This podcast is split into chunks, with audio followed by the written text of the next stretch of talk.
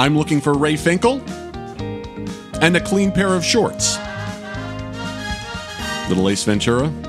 Okay. Well, it's time for How You Play the Game, the official podcast of the OSIP Foundation Incorporated. Yours truly, Jack Fur, along with you as producer engineer Sean Ryan shakes his head at me. Happy to be with you as we talk to you about what's going on as far as the world of sportsmanship is concerned. This is the first episode of the month of September, the year 2018. Across the way, as I stated already, uh, bemoaning my existence is Mr. Sean Ryan. Hi, Sean. Hey, Jack. I like how you use the Ace Ventura reference. Oh, thank you. I think I see we're moving away from Home Alone 2. Well, I was just I was feeling it this morning. okay. So wait, that sounded wrong. Sure did. Yep. Moving on. Let's start over. Let- this is all not being edited out. right. Uh, remember to get in touch with the show. Uh, podcast at osipfoundation.org, facebook.com slash osip foundation, twitter at osip foundation, hashtag how you play the game. And of course, the website is osipfoundation.org where you can submit your sportsmanship stories for us to discuss. Uh, we got a couple of things to get to here as we wind down the, the dog days and uh, get into the fall, um, which of course always makes me sad because I'm a spring guy, not a fall guy. The dog days are over. Yeah. As Florence and the Machine famously sang. Right. Sing. Right. Wonder wonder how that machine like does Florence actually work the machine? Or- Oh, it's great. Yeah. I mean, well, it's not, well, the machine per se, I'm assuming, are all the musicians. Like she has like 20, 25 people in the group. So she- all playing different. so like, she doesn't have to actually put like money in it and No. then like turn a crank. That would be pretty cool to That, see. I I think that would be like the obvious thing to do, but see or the machine could be her harp. or that. So I don't know. It's, it's a well-oiled machine. Eh. Yes. Her, her ensemble is. Yes. Really good. Have you ever listened to that? I have, and oil is a is a good way to describe it. Slick. Vinegar, salad dressing. Okay. Appetizing. Yes. Now I'm hungry. Okay. Man, we're just. I'm. I, you know what it is? I'm in vacation mode. That's what it is. I'm just like screw No, it. We're I, yeah. I yep. I've been in vacation mode for the last 34 years of my life. I feel that. I feel that. I feel I still feel the same as I did my first day of my senior year of high school. Just like kooky. You still have senioritis. I think I still have senioritis. I think that's what it is. Okay. I've been out for half that amount of time now, or the amount half of my life has been out of high school now. So That's scary. I know. Hmm. If I do the math, it's it's close. Whatever Yeah. you know. All right, so why don't we do stuff now? I suppose we should do our All right. job. Hey, a couple of fun things, real quick. I wanted to share this uh, briefly. Remember, we were talking about um, longest a manager has gone without an ejection last time. Yeah. thanks to that stat from Gil. Right. Well, we got uh, a couple of additional statistics that I pulled from Close Call Sports. I thought you might find this interesting. All right. Uh, for players, these are the most games, or the players who have gone the most games without a single ejection.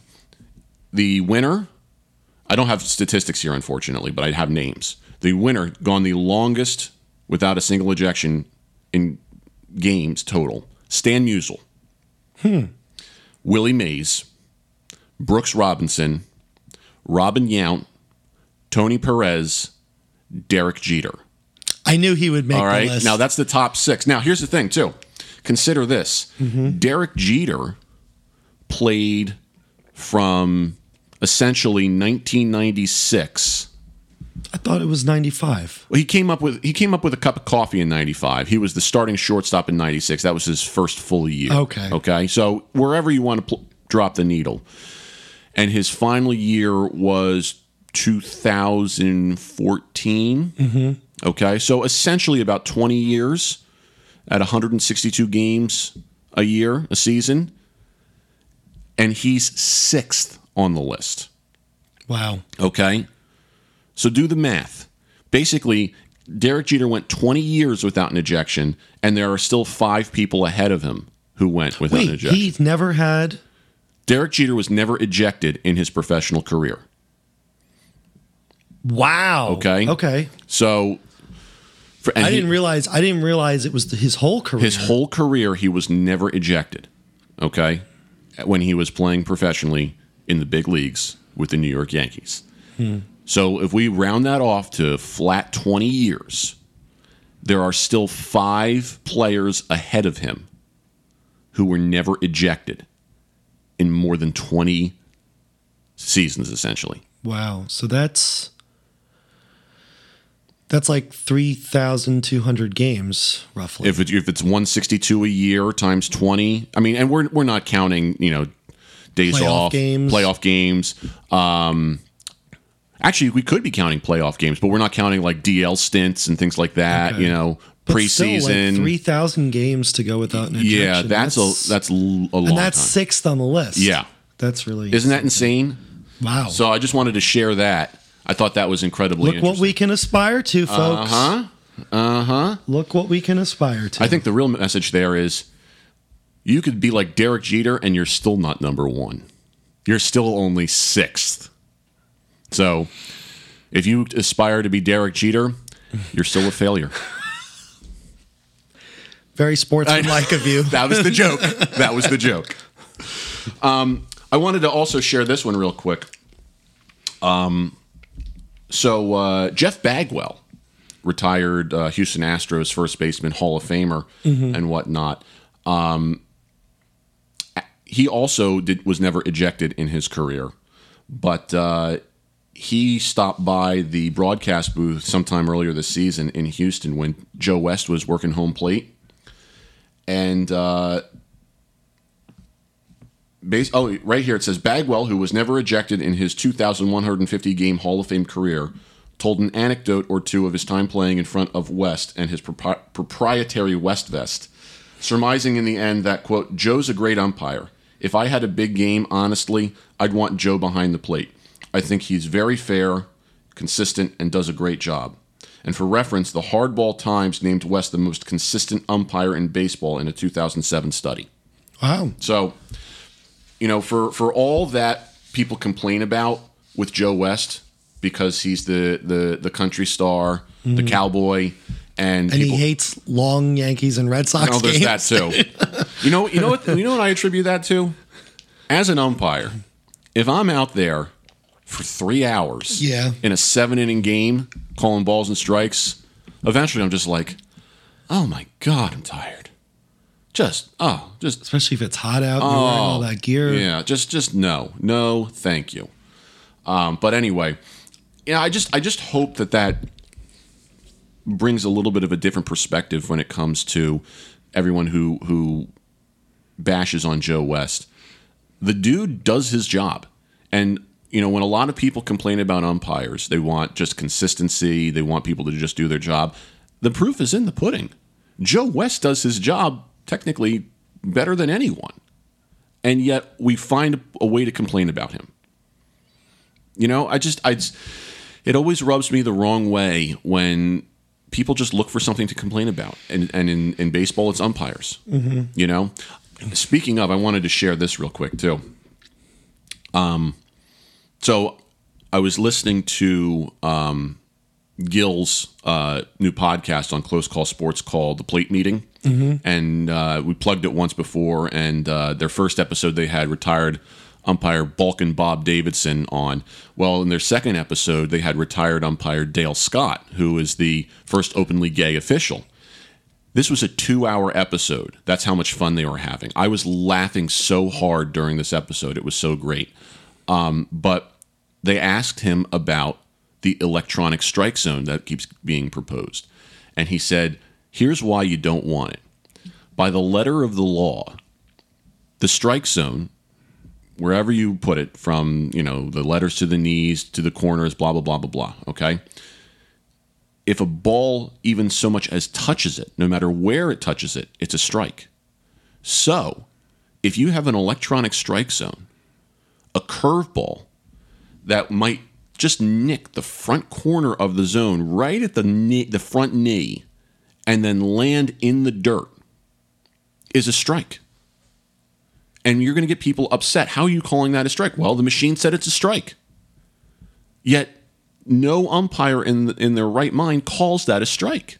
Hmm. Okay? So, you know, if, if you know, he said, be careful what you wish for because if you go to an electronic strike zone, you people are still going to find plenty to complain about. You're you're So it'll it'll favor the pitcher more. right, I think. and you will you will go from complaining about one set of problems to complaining about another set of problems.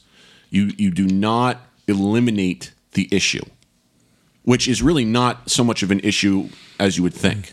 right. It's an issue because people make it an issue. So I just wanted to point that out that uh, there, be careful what you wish for when it comes to an electronic strike zone. Okay. And check out their podcast because it's really great. okay. So, hear that, Gil? You're getting free advertising on our podcast. Great. You're welcome. Um, moving on. Do you remember the uh, the story I told you about uh, the independent league team where the uh, the guy was ejected and then he brought the trash can out and put it at home plate and said to the umpire, "Go to your home," Yeah. and all that stuff. Yep. Okay. Oh man. Well, the same team is back in the news, not for this player though. Okay. The the Fargo Moorhead Redhawks, home of Bren, Brennan Metzger, who was suspended one game for his trash can ejection, has released player. Uh, I might not be pronouncing this right. Keury, K E U R Y, De La Cruz. I, I know I got that part right. The last name after he was charged with assault for alleged, allegedly fighting in a parking lot hallway following a contentious game at the ballpark. The nature of the alleged crime suggests the fight may not have been consensual and more of a Team A player jumps Team B player type of incident, with Sioux City's Jason Garcia listed as the victim. Uh, during a game against the Sioux City Explorers, benches cleared in the bottom of the fifth inning after pitcher Ian McKinney's first pitch offering to Fargo Moorhead batter Keury de la Cruz was thrown up and in and behind the batter, which allowed a runner to score no less, resulting in a bench clearing incident and warnings from umpire Ron Teague, prompting this summation from the broadcast. Ron Teague has done a nice job in the series of playing the sheriff and judge. According to the game report, Sioux City had taken exception to De La Cruz's treatment of a home run during Monday's game by allegedly taking his bat to first base before discarding it. After taking a fourth ball inside for a walk in the fifth inning on Tuesday, De La Cruz jawed m- with more explorers, resulting in a second bench clearing incident during which De La Cruz had to be restrained by teammates as fellow Red Hawk Charlie Valero, uh, Valerio appeared to try and fight a member of Sioux City. Neither player, of course, was ejected. Fargo Moorhead lost to Sioux City 19 to 5, including a 12-run inning, ninth inning for the visiting team. Following the game, a fight reportedly occurred in the hallway to the parking lot. Uh, the next day, De La Cruz had been criminally charged with assault, and the Redhawks released him, citing conduct detrimental to the team. With manager Michael Schlatt saying, "Keury's conduct last night is not condoned by Redhawks, uh, and isn't what our team is about or how we represent the community." So basically, uh, the dude from the team that had a guy who put the trash can out there saying, go to your home, also had a dude on it who basically thinks that assaulting someone from the other team in the hallway in a in a sucker punch type, you know, jumping incident is, you know, acceptable. Now, thankfully, they've at least taken the action to, to release him but since since he was clearly uh, arrested and charged with assault, the question is, if he had not been arrested, would uh, would they still have released him? And and I, I bring it up because it's it's it raises the bigger question of what is going on here and what you know what do uh, where do we put our value when it comes to sports and competition? Does it really take an arrest to to dole out the discipline that you can't be doing your job anymore? But but but you know But but it shouldn't get to that point exactly to begin with. exactly. But you know, so poor sportsmanship where you get ejected and then you take a trash can and put it by by home plate and tell the umpire to go to his home is not enough to warrant anything more than a one game suspension. I mean, this team clearly, That's right. He only you know, got one game for that. you know what it's like? I remember seeing this on Twitter this morning. So we we just had the news that Urban Meyer has been suspended three games for his role in the whole Ohio State uh, case that you know where he knew some stuff and didn't handle it properly. Blah blah blah blah blah. So of course, as they always do, they list the crimes of other people who got longer suspensions for things that are nowhere near as serious, and then put Urban Meyer suspension in. You know, four games for possession of marijuana You know, three games for selling merchandise in exchange for tattoos. You know, all this, you know, stuff like that. Hmm. And then Urban Meyer, three games for something that's really serious. You know, that that puts someone else's life in danger, basically. Right. You know, so we just we, we just have our priorities out of whack. Well, perspective seems to be lacking. Yeah, as it always is in this in this realm. Yeah, You know. Anywho, now that I've shared those little tidbits, here's the first main story of the day. All right. I don't know if you saw this, but recently, um, in a game between the Atlanta Braves and the Miami Marlins of Miami, because that's funny. Would never have guessed. Uh, No, the uh, there was an incident. Ronald Acuna Jr., who is the young rising star for the Braves, probably has a pretty good shot to win Rookie of the Year.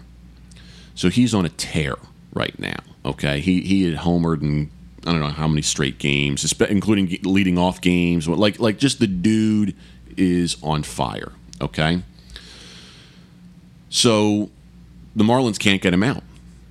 So Jose Urena, who is the starting pitcher for the Marlins this day, decides with the first pitch of the game to drill Acuna in the elbow.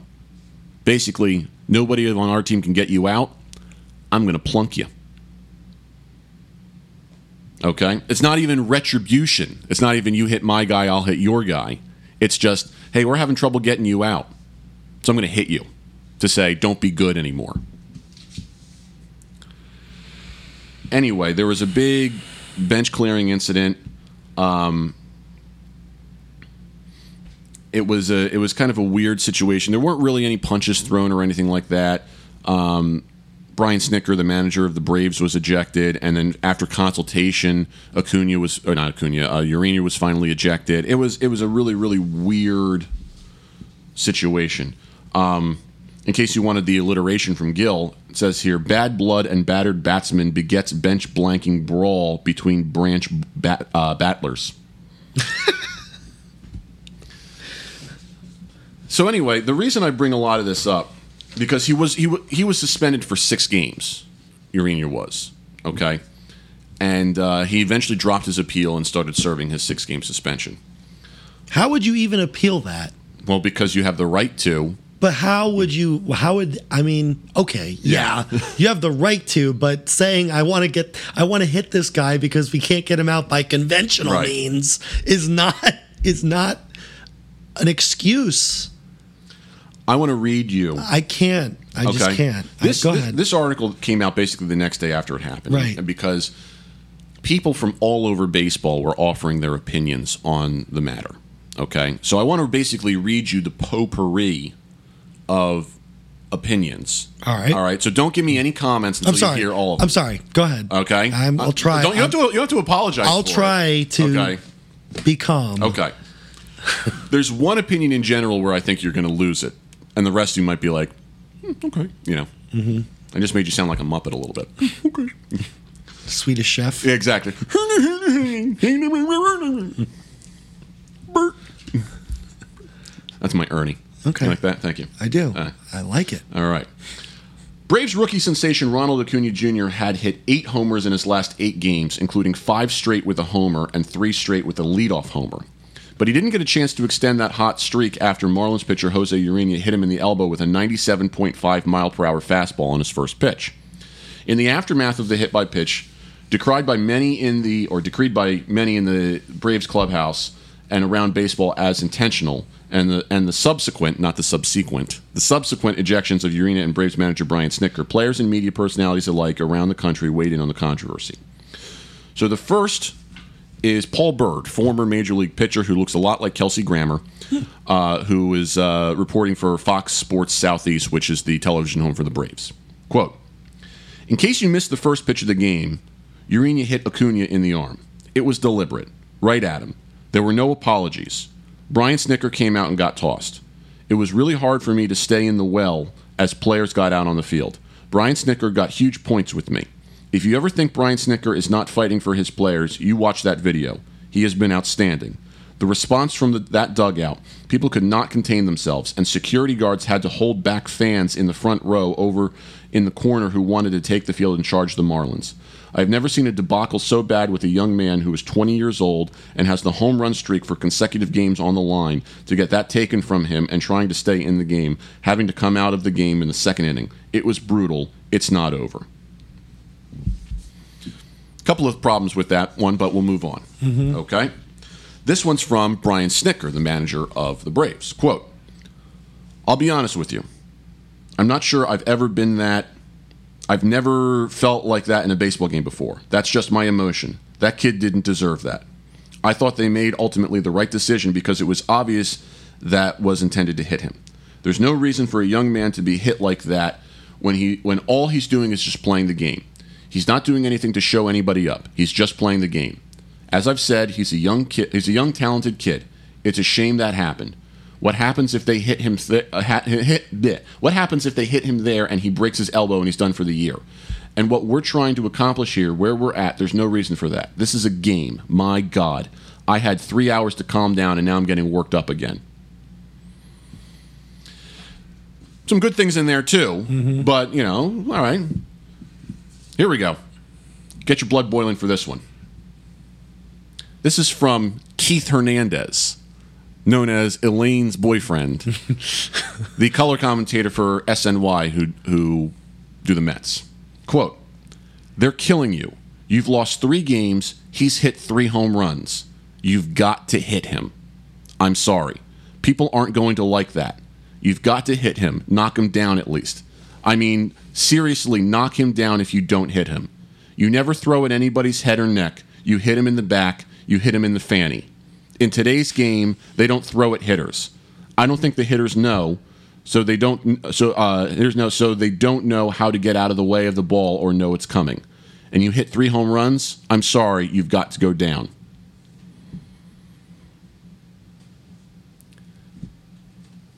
Your silence says it all. So we'll move on. This is from Chipper Jones, Braves legend and Hall of Famer. This was in response to Keith Hernandez's quotes. Uh, Jones expressed this via Twitter. Quote, so by this way of thinking, Jacob DeGrom should get drilled because he's the hottest pitcher on the planet? No. I enjoy watching him pitch, and I enjoy watching Raj, who's basically the nickname for Acuna, play the game. I'm old school just like this broadcaster, but these comments are way off base. This is from Michael Kay of the Yes Network, who do the Yankees. Quote, he clearly did it on purpose. I mean, in basketball, if a guy scores 40, do you punch him in the face? That's just an awful part of baseball. Also from the Yes Network, here's John Flaherty. Quote, I have no problem throwing inside and sending a message. Quote unquote, hey, you're not going to be all over the plate, end quote unquote. But clearly, drilling somebody with the first pitch of the game and you're thrown out is letting down your teammates and everybody involved. This is from Jim Tomey, or as you might phonetically pronounce his last name, Thome, as he was on MLB Tonight. Quote, I think that moving forward, this sets the tone for your organization for the Atlanta Braves. How you move forward with this. Obviously, the kid got hit on purpose. He's swinging the bat well. This is a shame. This moving forward will set the tone, how your organization is looked at moving forward. This is from Harold Reynolds, also on MLB Tonight. Quote, I still think he hit him on purpose. It was terrible. He should have gotten tossed. But if you watch the catcher, the catcher doesn't move. If he knows he's hitting the guy, he's going to hop up. They always do. They could have. Uh, this could have been Urena taking this uh, on his own, saying, "quote I'm doing this myself." End quote. It may have been a pitch that he was trying to get in on him that ran that ran on him. Either way, it looks so bad that he got uh, that he's got to get tossed. He just does. Moving on. This is from Freddie Freeman, first baseman for the Braves, who was obviously involved in this whole thing. Quote, I know that wasn't the Marlins. That was just Jose Urena. I don't understand it. It makes no sense. Just because a player is having fun playing a game, swinging the bat incredibly well, obviously it makes no sense to us. It's completely classless on Jose Urena's part. Tyler Flowers, catcher for the Braves, said, quote, That's not a smart way to start the game. division team, all those kinds of things. I don't think it was the right decision. He definitely wasn't deserving of that. I thought a first pitch slider would have been a much better idea.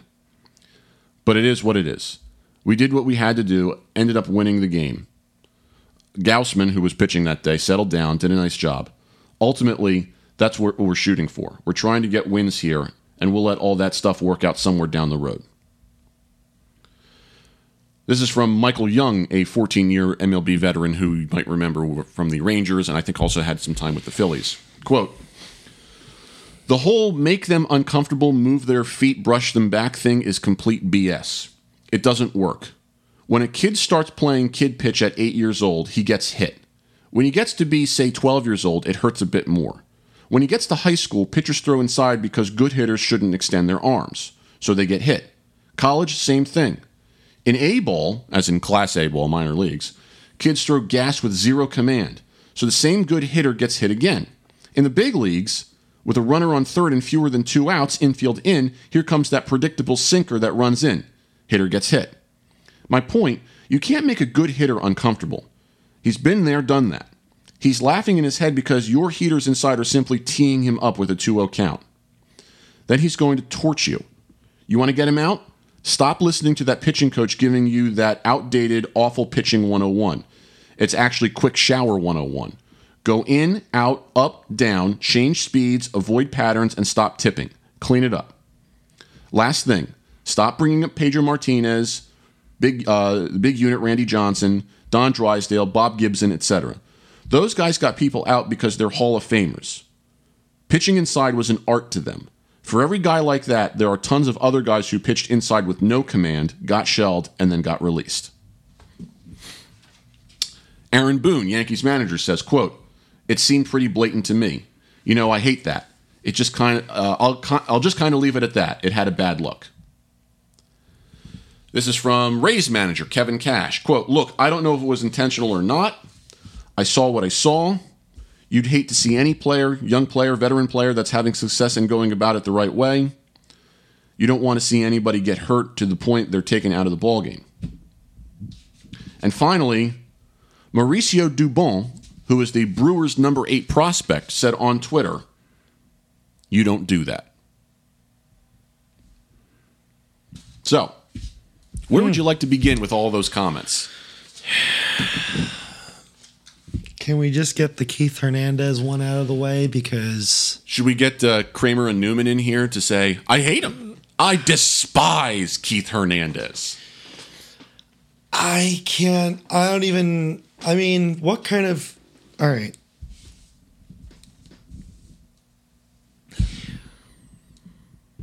What kind of person do you really need to be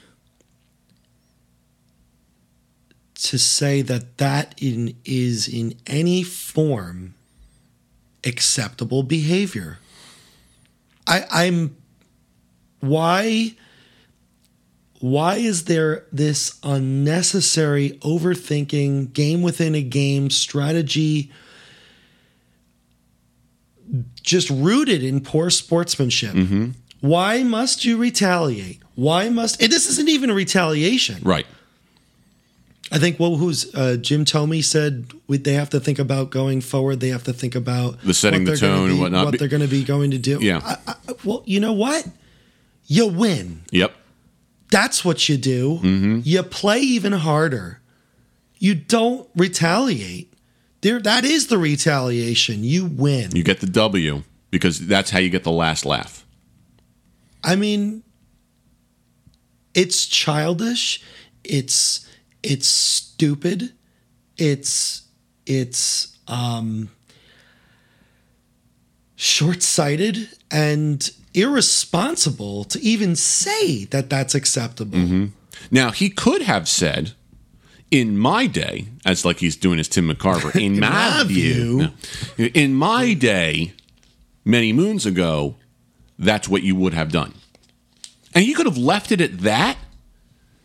And you now you have a reason to look at him and say, okay, all just divorce the two eras. all he's all he's doing is saying back in my day in the 70s and 80s this is this is what would have happened Right. and you could have left it at that and not offered another opinion and now you now you have plenty of people who can say you know they might go get crazy at him but he could say listen all i was doing was saying what would have happened back then i made no comment about the situation now right.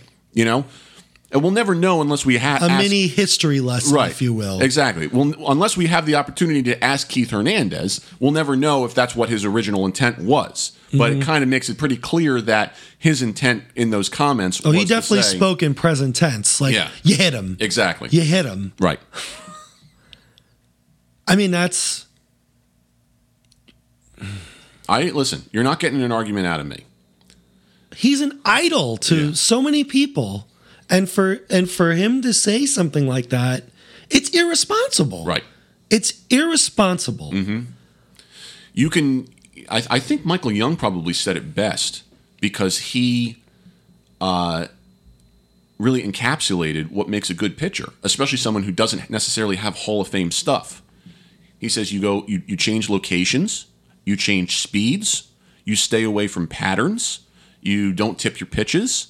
That's how you get guys out you know you you, you go up down You in do your out, job. you know different speeds different Yeah. breaks this that the other. You keep hitters off balance that way you know?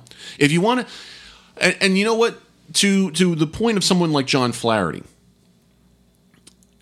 i don't necessarily think that you need to send a message okay to someone like acuna. There's no point to sending a message basically saying we're not going to let you you know be good now if you wanted to say listen i'm going to throw a little inside to keep you off balance because that that pitch is going to set up my next pitch which is going to be outside Right. see that i have no problem with that Because there's strategy behind that. Exactly. Exactly. Or if you're if you're Keith Hernandez and you're saying I'm going to th- you know I'm going to throw low and in and make him move his feet a little bit. Okay, I'll buy that too.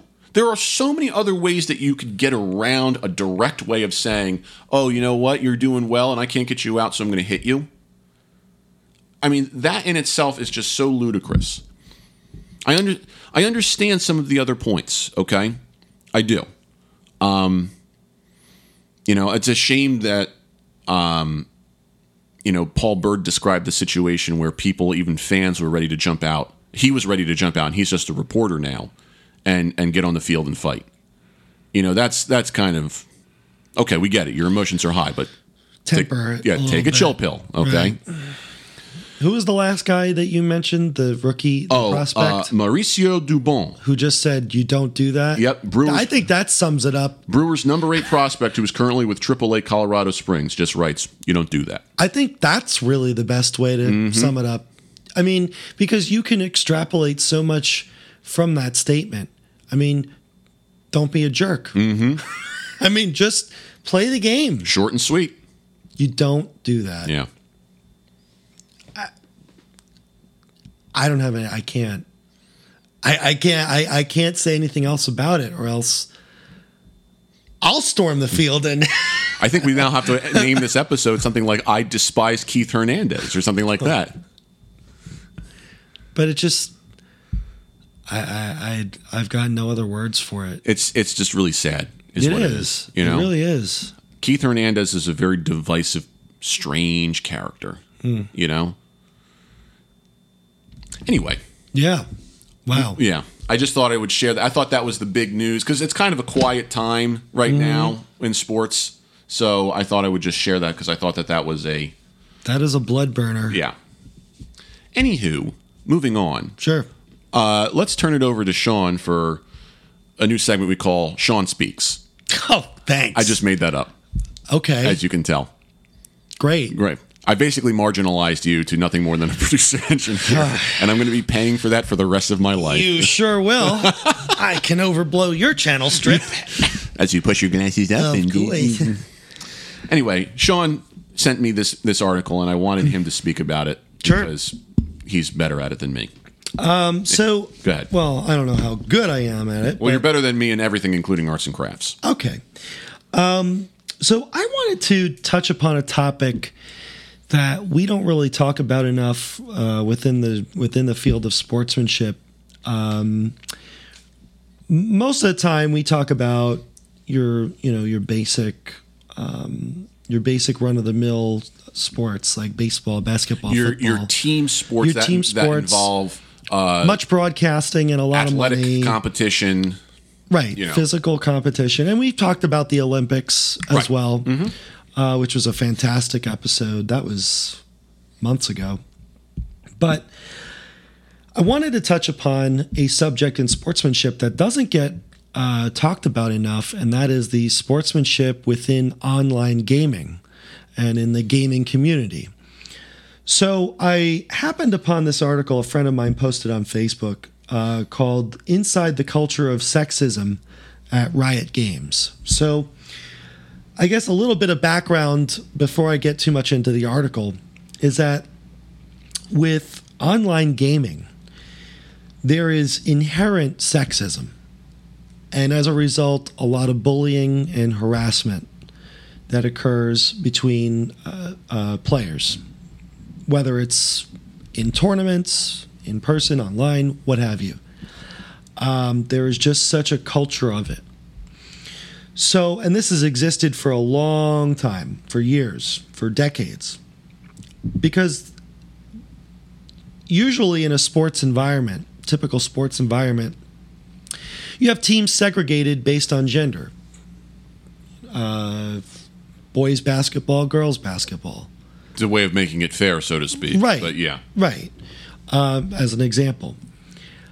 Um, but in the gaming community, since there is not physical activity involved on a macro mechanical scale, meaning you're using your the large parts of your body Right. to accomplish a certain goal and in respect with respect to a competition, uh, the the genders are very much mixed in the gaming community. Now, that's not to say that it is equal, and it certainly is not. It's mostly male dominated um, in in the gaming community because you know it has always been male oriented.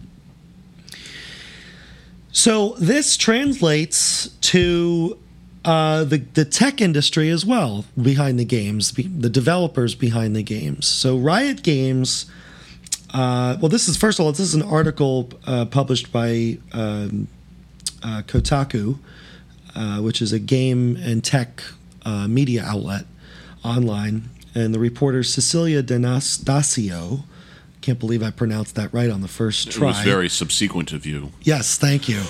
Doesn't make any sense whatsoever, but but um, but uh, she published this really fantastic and well written um, article about sexism at this tech company, also esports uh, tournament organizer Riot Games.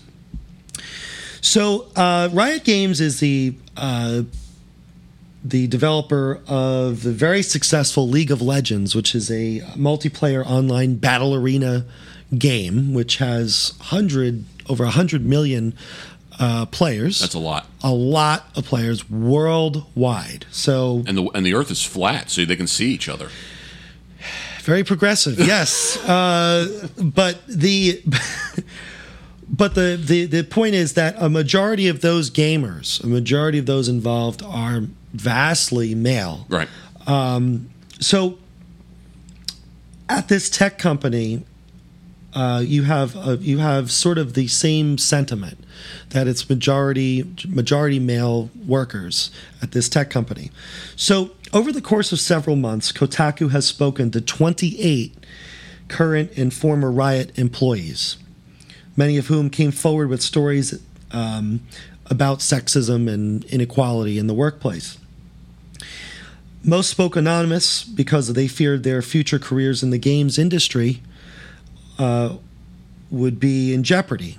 Um, over League of Legends' passionate fan base would could retaliate against them for speaking out as a result. So, um, Riot Games was founded in 2006, and as I said, it was a one of the biggest companies in gaming's, based on its sole release League, League of Legends and as I said, which had 100 million players in 2016. So this was a while back. So it could very well have many more Right.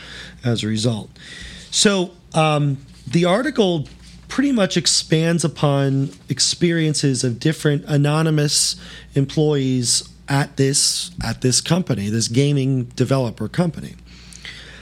Um, so five months after Kotaku started reporting uh, this article, Riot Games apparently learned about it and added a diversity and inclusion page on its website that states we aggressively enforce a zero tolerance policy on discrimination, harassment, and general toxicity.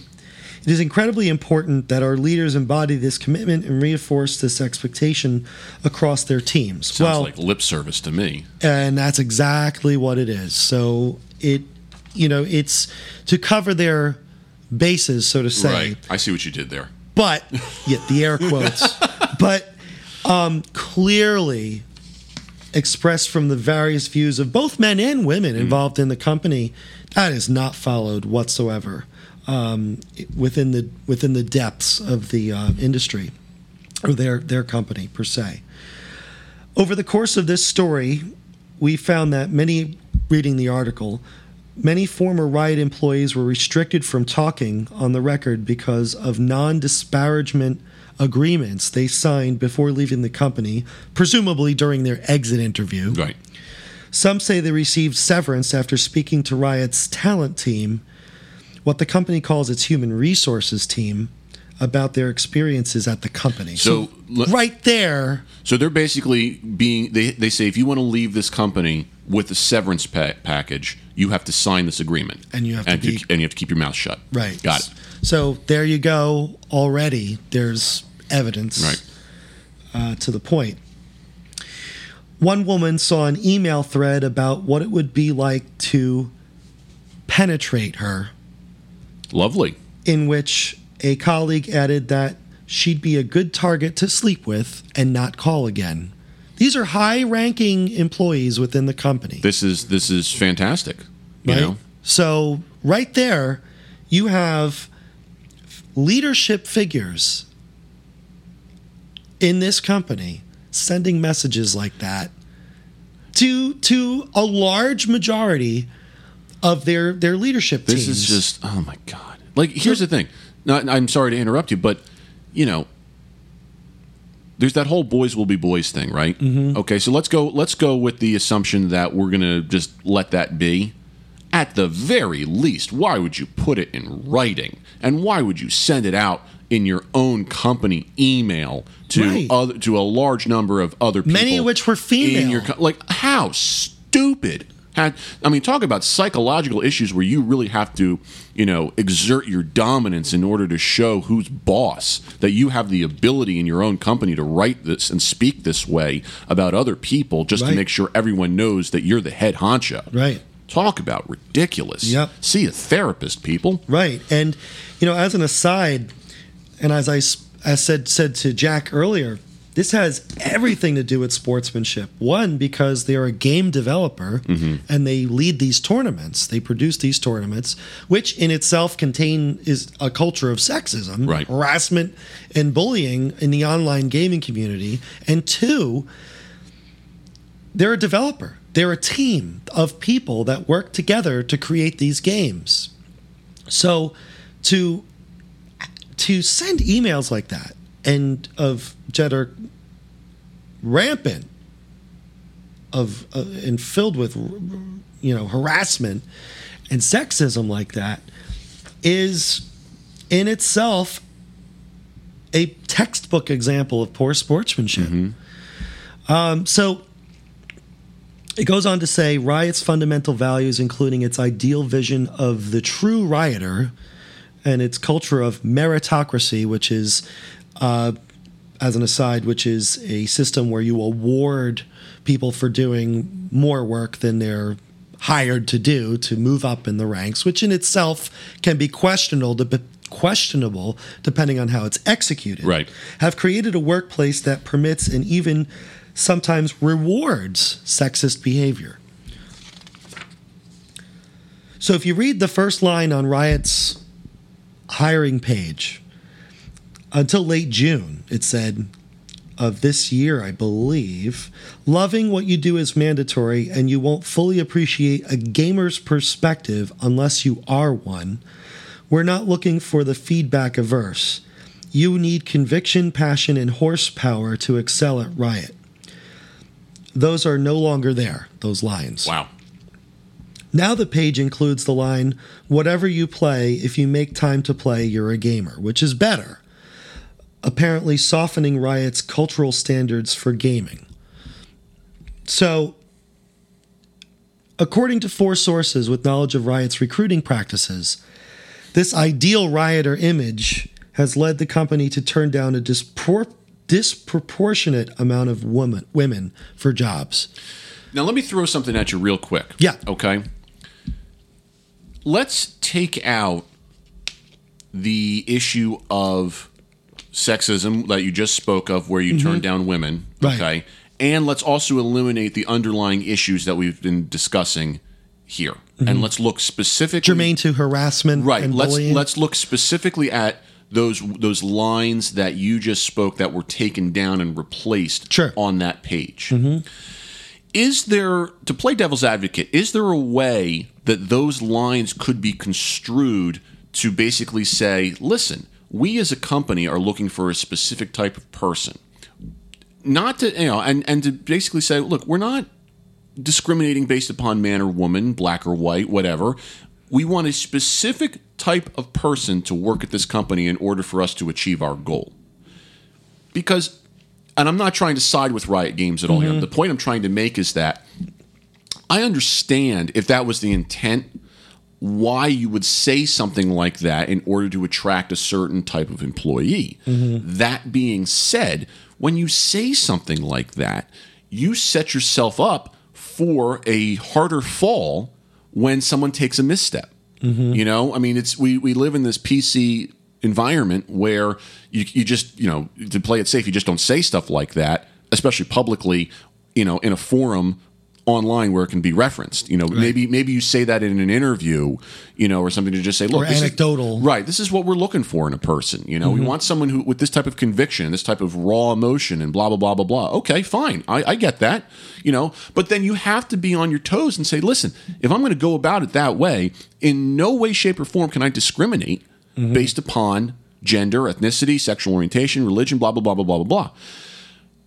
I guess it really brings up a larger point then that because we live in a society where we, we are so sensitive to that type of discrimination and whatnot, we really have to refocus the way that we go about our hiring practices because you just, you know, even though that might have had a certain intention that's that's not necessarily bad, the you know, the the benefits do not outweigh the potential pitfalls Yeah. in what you're going to do. Right. You know? So you're I, I guess I guess my point is that I understand the possible intrinsic value of what they were going for, but talk about not thinking it through to its conclusion. especially since the context is i mean it's a chicken and the egg thing Right. because you have the culture of sexism has existed in games for decades Right.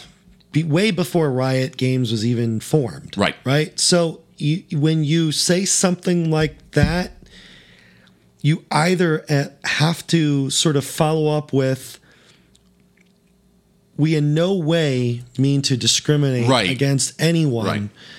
but you have to follow through with it. Right. That's the thing. You can't just say it. You you this might sound good philosophically, but it's not going to work practically. Right. And that's all it is. It's the same, you know what it is? It's very much equivalent to the uh, admission practices of a higher education institution. Okay? Is that you might say, look, we're we want the top 200 applicants to be in our next freshman class. However, that does not allow for the, the the the possibility that if those top 200 people are all white males someone's going to say something Right. and i'm not endorsing one or the other i'm just saying i'm just trying to call it like i see it as the umpire that i am Right. okay so that people are going to look at that and go hmm they might have been you know is there someone who's actually going to go maybe those 200 white males really were the best ones available You know, no one in their right, even if that's Mm-hmm. Yeah, the right. truth, You get- no one in their right Yeah. mind is going to say that. Right. It's like you try to. It's like you test a fish's ability to climb a tree. Right. Right. You- Or or to. Which we're going to do after this podcast. by I the can't way. wait. I, guess. I can't wait. Or like you know, an an elephant's ability to swim in the deep ocean. right. you, you, you know you you just you can't do that you have to look at as you say strike zone Right. the gray area here there's a huge gray area and things have to be looked at in context You can't. I say this all the time to so many different people in so many different contexts. Philosophically, what you're saying makes complete sense, and I buy it 100%. But we don't live in that philosophical world. We live in a practical world where we have to look at things through a certain lens Mm-hmm. and have to advance ourselves based upon reality Yep. rather than based upon what we think it should be. right You know, we can't trust ourselves to always be these um, picture perfect, uh, without sin type of person. You know, just it's you know, be, people Mm-hmm. are thoughts. People are human. We have Mm-hmm. thoughts. We have opinions. You know, we have convictions. We have will. right I'm sorry. So please continue. So the company preferencing core gamers when it hires just not develop just not game developers, but all of its full-time employees, from office managers to finance specialists, meaning preferencing a certain kind of person. So uh, to surmise, you don't necessarily have to be a gamer, uh, but in that sort of mission statement, if you will, that I mentioned before, that's sort of what they're looking for. Even though you may not be good at games, but you could be good at finance, you could be good at just tech, you could be good at public relations. I mean, a company, a well rounded company, should seek qualities from all those disciplines, not just gamers, even if it's a gaming developer, game developer. Also, a side fact: a lot of game developers themselves are actually not very good, very good gamers. Right. They're great at creating games. Right, right. They're great at the tech behind it, and that they're they're very savvy when it comes to that sort of thing. It's the old if you can't play, you teach. You know. I'll try to keep it calm here. uh, but but the, but the point I'm trying to make is that to be well-rounded and to be worldly, you need to you need people from all these different disciplines. Right. You can't just have gamers that you just said in your mission statement. You you know you can't fully appreciate a gamer's perspective unless you are one, which is sort of exclusive, kind of in a way. I mean, I get what they're saying, like you said, but. Philosophically, it makes sense. Right. but You can't practically say that No. and follow through on You it. You can't No. because what about the people creating the games? Right. So those sources said, uh, the independent sources that also contributed to this article said that talented women have fallen through Riot's hiring processes because they weren't considered core gamers, which one source described as an excuse. So again, you're you're sort of setting them up in a way because of the the sexism, the core sexism in this industry. You're sort of setting them up for failure, not allowing them to. And you know what? A lot of them could be really great gamers, mm-hmm. but they don't want to hear it. They don't want to sit down and listen.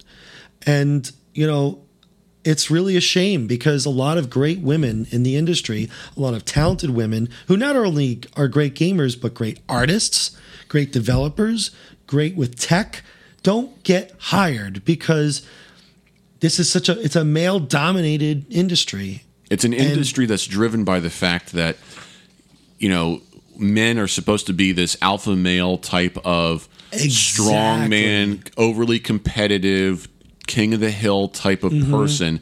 And when they don't, when a, when a certain male doesn't necessarily have that physical nature about him to be that star athlete, that that commanding presence, that um, person who who puts his stake in the ground and has a claim to some sort of status and stuff. They look for the the the, the way that they can do that, and when they find that in something like tech in gaming and however you, whatever spot under this umbrella that they find it they spread themselves and say this is mine you Right. don't get to let tell me how to do my job. You don't get to put me down. You don't get to you don't mm-hmm. get to put a, a crack in my armor. It's Right. this is where I blossom as the alpha male.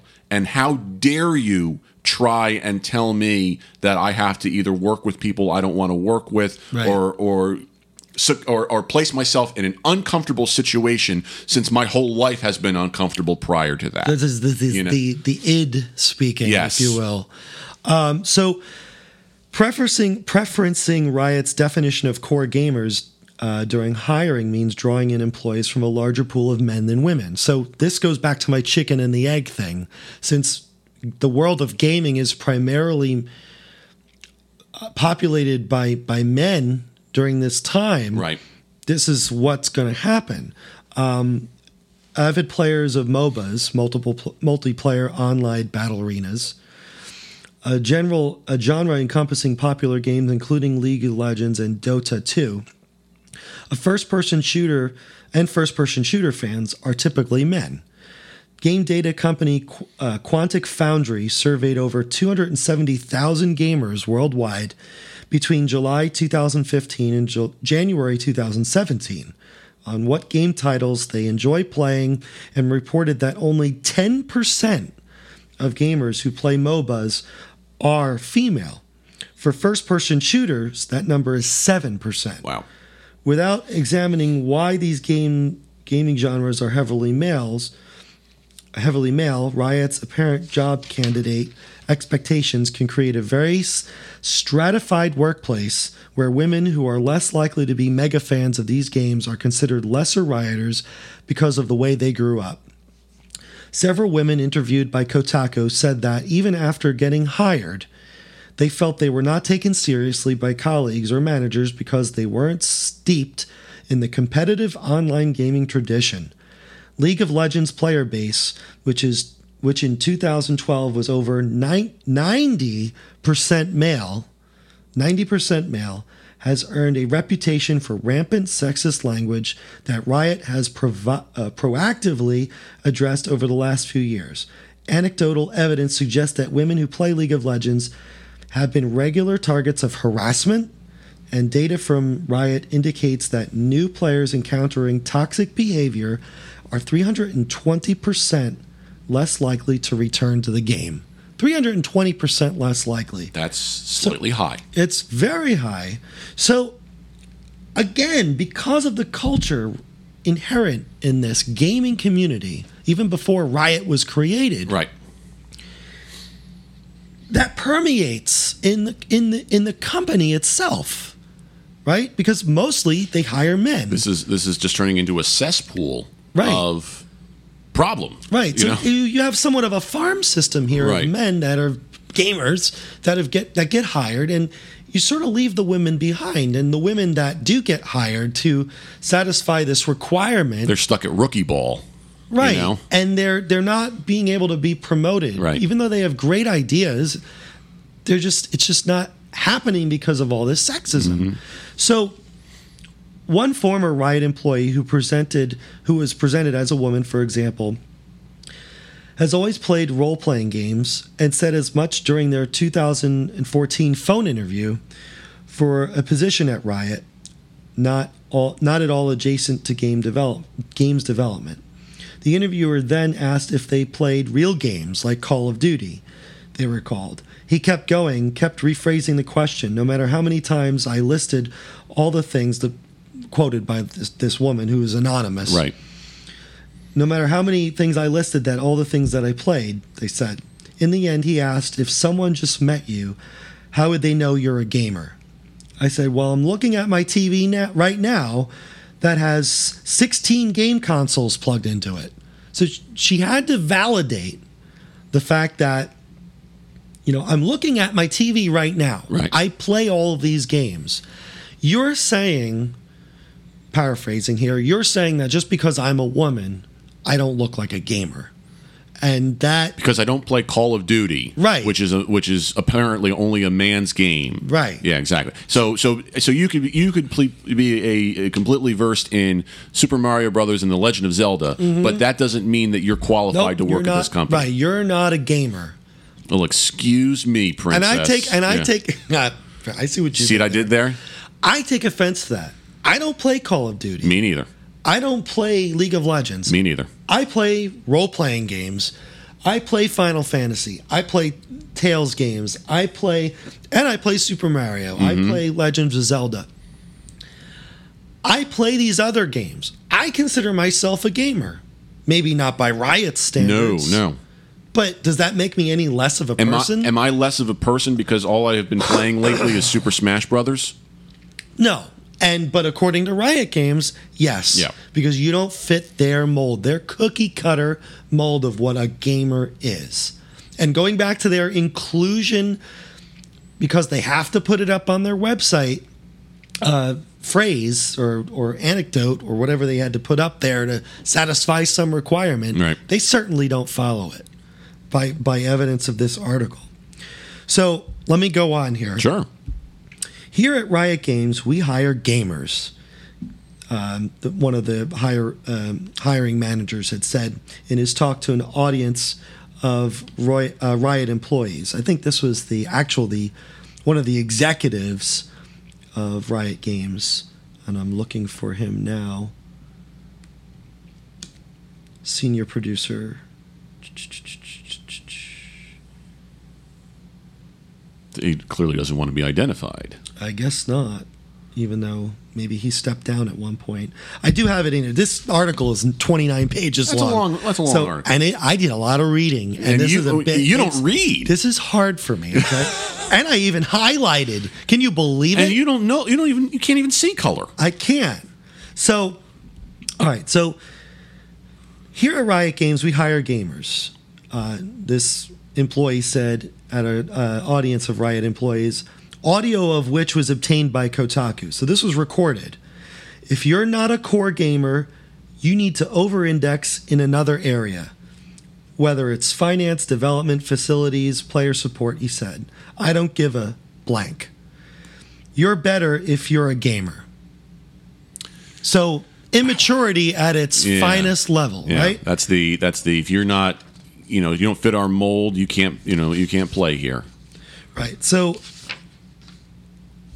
I mean that's essentially the the the, the that section of that article. So it goes on to say um, diversity and inclusion initiatives at Riot um, are led by a woman named Soha El Sawabi, who is probably the only named woman in this article. Wouldn't surprise me.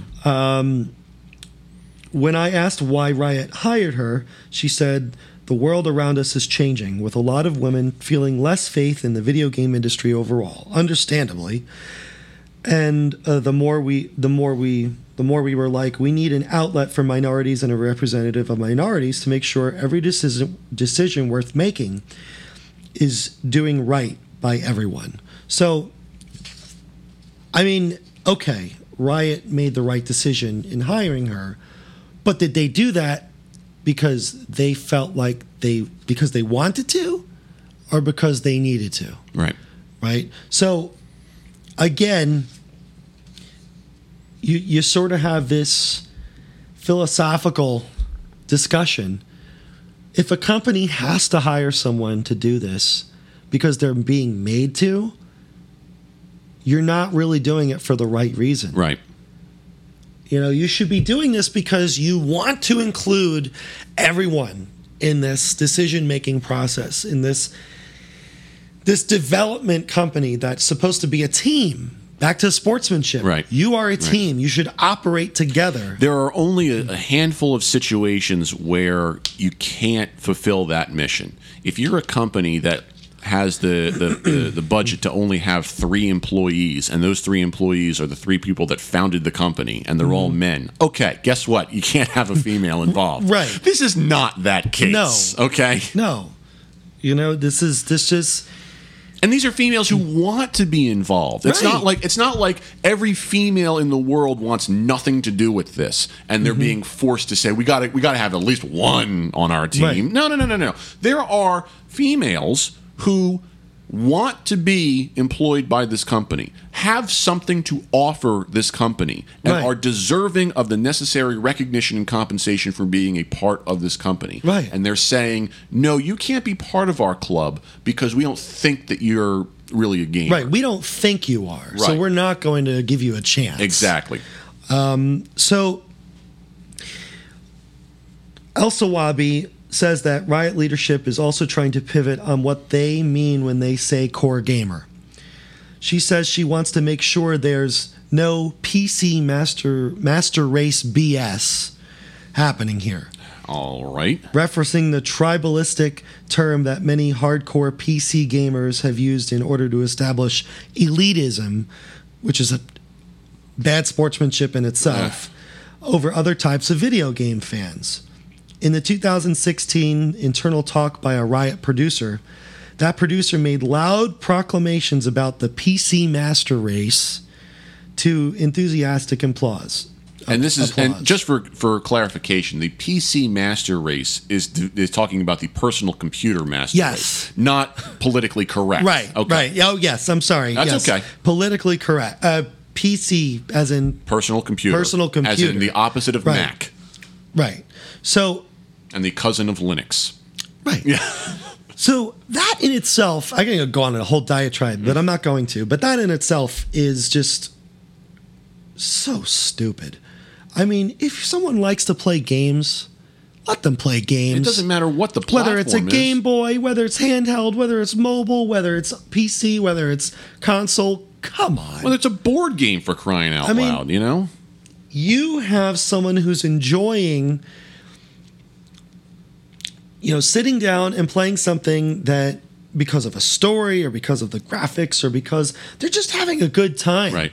who cares whether it's on the pc or whether it's on a console who cares it this just feeds into the whole elitism Right. aspect of, of this you could make culture. You could make an argument. Go with me on this. Mm-hmm. Let's say your company only develops PC games. Okay? All you do is is games for the personal computer, and that is it. Mm-hmm. Okay? And someone wants to work at your company, regardless of gender or anything, and all they have knowledge on is console games. Okay?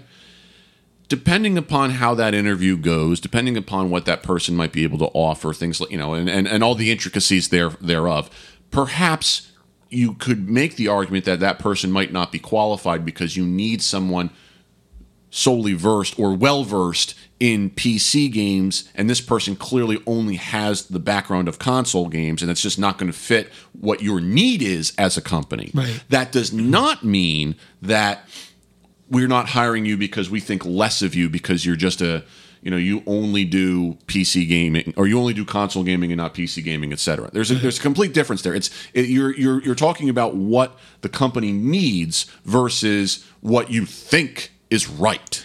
You know, And I mean, the line between PC and console is becoming more and more blurred by the day. Exactly. Because If this- if- you you can easily port a PC game onto a console. I mean, a console is a computer. if this was know, so- 20 years ago, we have a different story. Right. But in the present day, this stuff is all so intermixed that it's it's you know it's becoming very gray. You know these these these companies are releasing games for I mean for crying out loud. You know it wasn't that long ago that a company you know that was releasing console games came out with a version for Xbox, PlayStation, and Mm-hmm. Nintendo because they knew this was going to be the future is that we have to be able to put out a game Right. that can be played on all these different consoles Yes. all these different platforms and mm-hmm. whatnot. We can't just unless they're you know unless you are making a, a, a Mario game and it's going to solely be for Nintendo. an exclusive. Okay, you you have to have that ability to be diverse on the platform Right. because that's the only way you're going to make a mark and, and and make a profit. Right. the only way. Yeah. Yep, exactly. So for everyone's betterment, it's best to just expand. Right. And just again, inclusion. even just for, for economic purposes we, Right. if you want to increase your bottom line you want to increase your profit like take take the sexism out of it for a second just you know you just want to make a profit and you want to make you know have good business that's that's that's the Mm-hmm. You key to- yeah. okay You have to expand. So, Riot's leadership is dominated by men. At the top of the company are co founders Brandon Beck and Mark Merrill, both of whom in late 2017 stepped down from heading leadership to be more hands on with games, alongside C suite executives, including CEO Nicol- Nicolo Laurent. Below them is a 23 person senior leadership team that consists of 21 men, according to a riot representative. Then there are other leads of discipline, products, etc. So that in itself, at, in the top leadership positions, is 92%, about 92% men It's a big number. right? So that in itself is as um, what many people deem interviewed for this article is a cultural problem. Okay, so all right, so it's just an example. Um, in May 2016, another story, an internal email chain obtained by Kotaku circulated about how to run meetings that are fair to women, introverts, and remote workers in a climate that rewards extroversion. So now we're talking more about attitude pertaining Right, to right, right, pertaining to employees. So we're sort of changing the subject. I should have prefaced with that. That's okay. I'm bad with segues. hey, there's just the fact that you could read. Yeah, I'll I know, take it's that. amazing. You know, So, t- two people employed by Riot at the time described Mark Merrill's response to the issue of aggression in meetings as alarmingly out of touch. Um, so, this also has to do with sexism. A label does not excuse people to behave in an ineffective manner, Merrill said in a reply to the email chain. All people need to be aware of their own strengths and weaknesses and learn to overcome the latter. While managers should help everyone participate in meetings, individuals who struggle to fit into Riot's meeting culture shouldn't be surprised. So wait a second. Well, Just just hold on a second. Everything that you have just described here is it, it comes down to the fact that this company just doesn't know how to talk to people. I mean, take the subject matter out of it. Right. Okay? Running a meeting at any business, regardless of the topic, is about learning how to talk to people in a group environment. Mm-hmm. Okay? It's the same idea of if you go to a dinner party, you have to mm-hmm. know how to talk to people in a group environment. If you go if you go to a restaurant and you're hanging out with friends, if you if you go to a ball game, if it doesn't matter where you are, what whether you're at work or where you're you just you just have to know, you know, the proper etiquette of how to politely talk to people. Right. So this has this is ridiculous. Yeah. Is what this is. This is boiling down to basic human function. wow. So, I mean, it, he continued on to say that many introverts at Riot, and introverts, by definition, are someone who people who remain quiet, who keep to themselves. Which and let's face but it, they could be geniuses. Right, They could be hard workers. there could be a correlation between introverts and and the geniuses that that make these games. Right. Okay. So I mean, I mean, that- introverts are, I mean, for for by and by and large, not to you know, I guess put everyone in the same same boat, but they're the ones who are usually shyer and or shyer, More shy. more shy, who tend to stay in one place and work on these games by themselves, but have great ideas. Absolutely. Right? So, and so he continued on to say that while many introverts at Riot have overcome the tendency to clam up in meetings and not provide feedback, he added, the thing to guard against is when someone has the expectation that the world will be bent to accommodate their unique situation to an unreasonable degree. What is that? What is what are you saying? Like you this is a team environment. You should be listening to what your I guess quieter people need to say. Right. And if and if it's a psychological thing that they're going through cuz you don't know what these people are going through in life, you can't you can't just assume everyone's going to be outspoken and you can't just assume that just because someone is is quiet that they're a jerk or something. You there's always a story. Everyone has a story. You can't just assume that everyone's going to fit this cookie Right, cutter mold. And to expect these things of people just because they don't say as much as a meeting at a meeting or someone else is speaking over them that they don't have good ideas is short-sighted. Well, not only that, but to to then group that with the idea of requiring special requirements or special needs to these people in order to you know to to get them to up to a certain level or whatever the case. You know, I don't, you know, I don't think I'm describing it properly, but you know there are people out there who actually require special accommodations for real reasonable purposes. Okay. Person, you know, can't walk; they need a wheelchair. Okay, Th- these are these are this is reasonable. Okay, Yeah. that's how they function. To to equate something like that to oh, we can't be giving these special you know uh, requirements these these special accommodations to people just because they're introverts that's talk about i mean you can't to classify that as a as a requ- as a special accommodation now you're really just slicing the bologna a little too thin here okay? Right.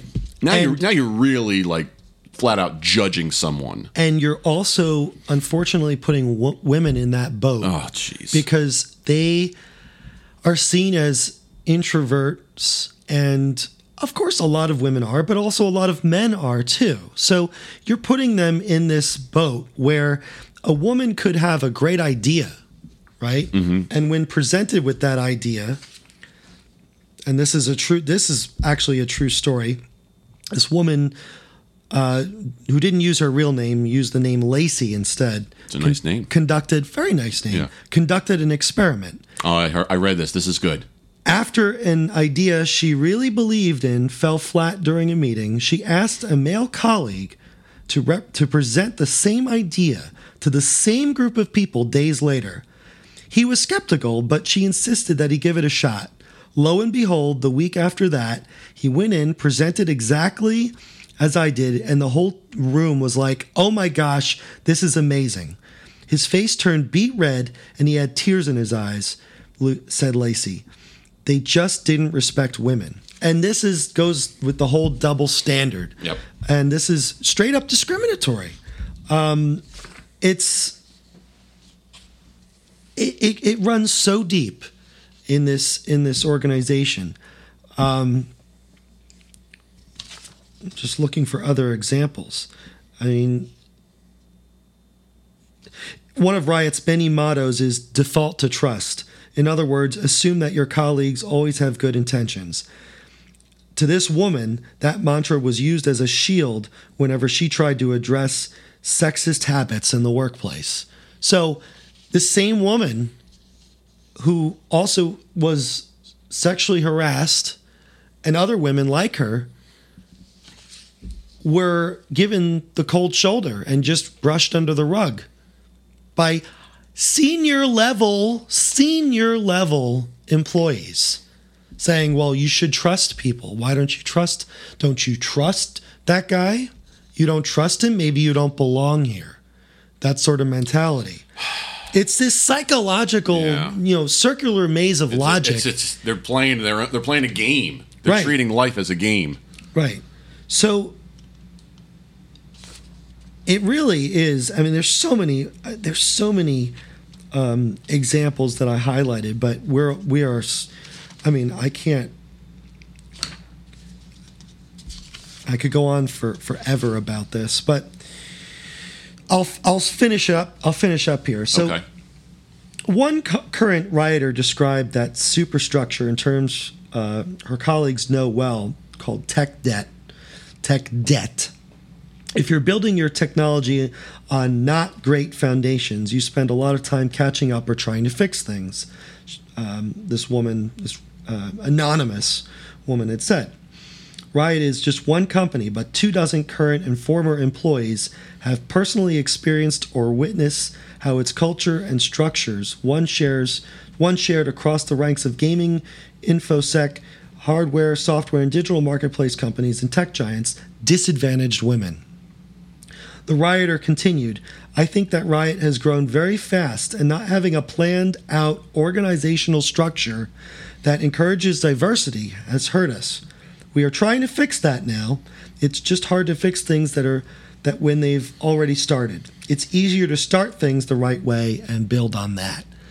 So Riot really doesn't have a leg to stand on because they started in 2006 where sexism and discrimination were already kind of really sort of brought to the spotlight already. Right. It's not like this was something new that occurred 50 years after they had been founded. Right. So this is not something that's like they have to evolve. Right. They have to evolve when they had the chance to already start a certain way Mm-hmm. because of there was already so much material given to them to use as a base. So they really don't have an excuse.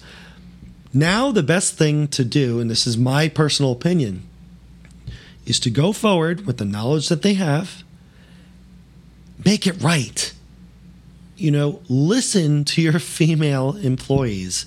Listen to the ideas that they have for this for this for this company to better it. Not only within the workplace environment, but within the whole culture of gaming. Riot Games right now is in a unique position having over 100 million subscribers to League of Legends. They are in a unique position to set a precedent mm-hmm. to make it right, to say, listen, we want everyone involved on our team that can bring something to the table. We will listen to you. No, you don't have to be the gamer that is that is specific to League of Legends. You can play anything. If you've played games and even if you've not, if you have talent in the tech industry, if you have any kind of talent, creative talent, we'll take you. We want your drive and enthusiasm. That's what we base our merit on. If you have something to contribute to the company in a teamwork environment, we'll take you. Assuming there are jobs open. Assuming there are jobs exactly. open. Yeah, But that's my point. I agree. It doesn't matter what background you come from. If you've got something to bring to the table, bring it. We're here. The best way I'll, I'll sum that up is to give you these statistics that I think you might have sent me some time ago. Mm-hmm.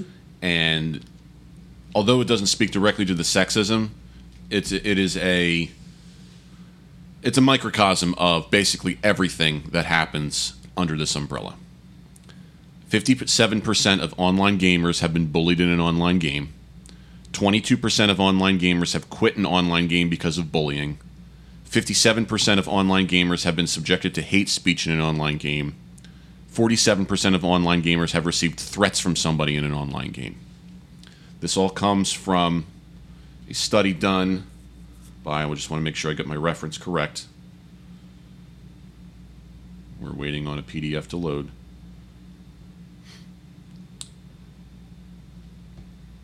Study done by Habbo and in-game abuse, ditch the label. Um, yeah, these are all these are all the the companies and and the and whatnot that have worked on this report that gave This us study. This, this, this yeah this gave us this these statistics. Those I mean that that kind of that kind of abuse is staggering. I mean those numbers Right. are staggering. I mean, half half of Half of gamers basically have been subject to this. So which means the other half are either doing nothing about it or, Or are the the ones problem. or the problems. and Or are very very lucky.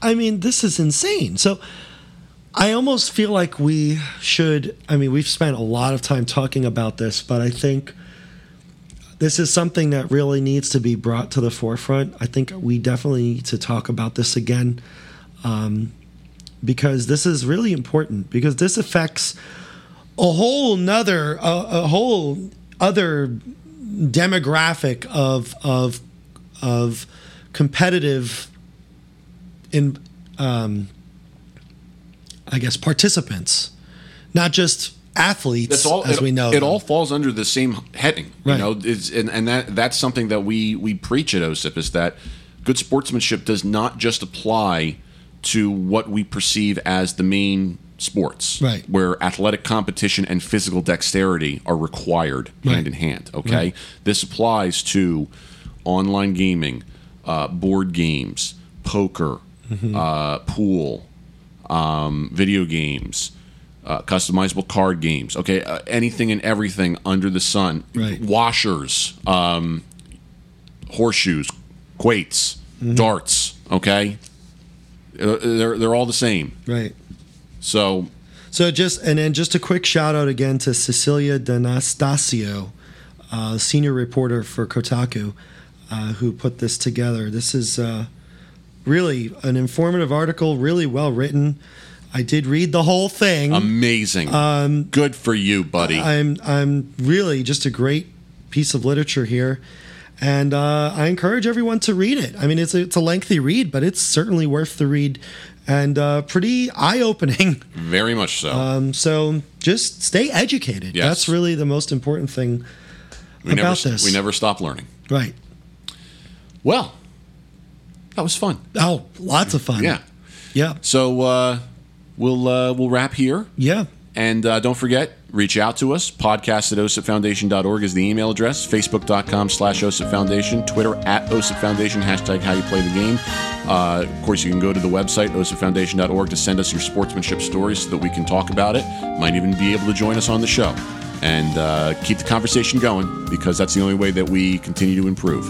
Right. Uh, Sean, thank you. Thank you. And uh, until next time, in about two weeks or so, everybody treat each other with respect.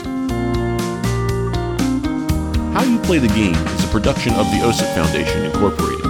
The producer engineer of this episode is Sean Ryan. Music by Soundspring Studio. The executive producer of How You Play the Game is Jack Furlong. For more information, visit osipfoundation.org. If you're interested in advertising on How You Play the Game, please email us at podcast at osipfoundation.org.